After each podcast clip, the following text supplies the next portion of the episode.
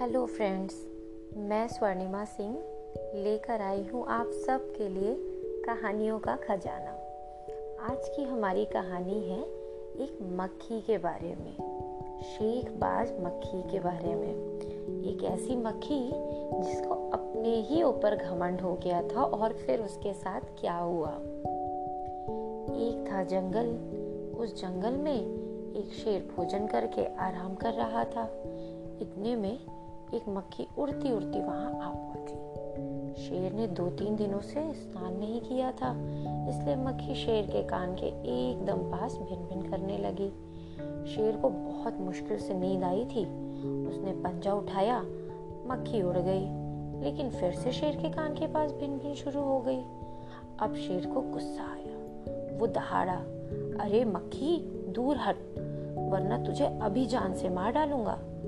मक्खी ने धीरे से कहा, छी छी, जंगल के राजा के मुँह से ऐसी भाषा कहीं शोभा देती है? शेर का गुस्सा बढ़ गया। उसने कहा, एक तो मुझे सोने नहीं देती, ऊपर से मेरे सामने जवाब देती है।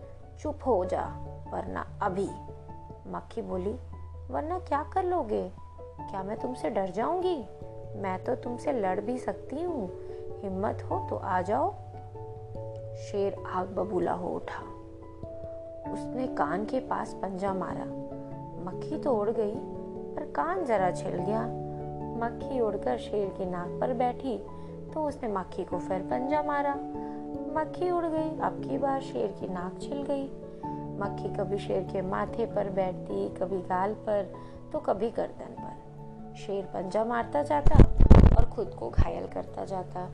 मक्खी तो फट से उड़ जाती। अंत में शेर उग गया, थक गया। वह बोला, मक्खी बहन, अब मुझे छोड़ो, मैं हारा और तुम जीती बस। मक्खी घमंड में चूर होकर उड़ती उड़ती आगे बढ़ी। सामने एक हाथी मिला। मक्खी ने कहा, अरे हाथी, मुझे प्रणाम कर। मैंने जंगल के राजा शेर को हराया है। इसलिए जंगल में अब मेरा राज चलेगा। हाथी ने सोचा, इस पागल मक्खी से बहस करने में समय कौन बर्बाद करे? हाथी ने सूर उठाकर मक्खी को प्रणाम किया, आगे बढ़ गया। सामने से आ रही लोमड़ी ने ये सब देखा। लोमड़ी मन मन मुस्कुराने लगी। इतने में मक्खी ने लोमड़ी से कहा, अरे ओ लोमड़ी, चल मुझे प्रणाम कर। मैंने जंगल के राजा शेर और विशाल का हाथी को भी हरा दिया है। लोमड़ी ने उसे प्रणाम किया, फिर धीरे से बोली धन्य हो, मक्खी रानी, धन्य हो। धन्य है आपका जीवन और धन्य है आपके माता पिता लेकिन मक्खी रानी, उधर वो मकड़ी दिखाई दे रही है ना? वो आपको गाली दे रही थी। उसकी जरा खबर लो ना। ये सुनकर मक्खी गुस्से से लाल हो उठी। मक्खी बोली, उस मकड़ी को तो मैं चुटकी बजाते खत्म कर देती हूँ। ये कहते हुए मक्खी मकड़ी की तरफ़ झपटी और मकड़ी के जाले में फंस गई। मक्खी जाल से छूटने की ज्यो ज्यो कोशिश करती गई त्यों त्यों और भी अधिक फंसती गई।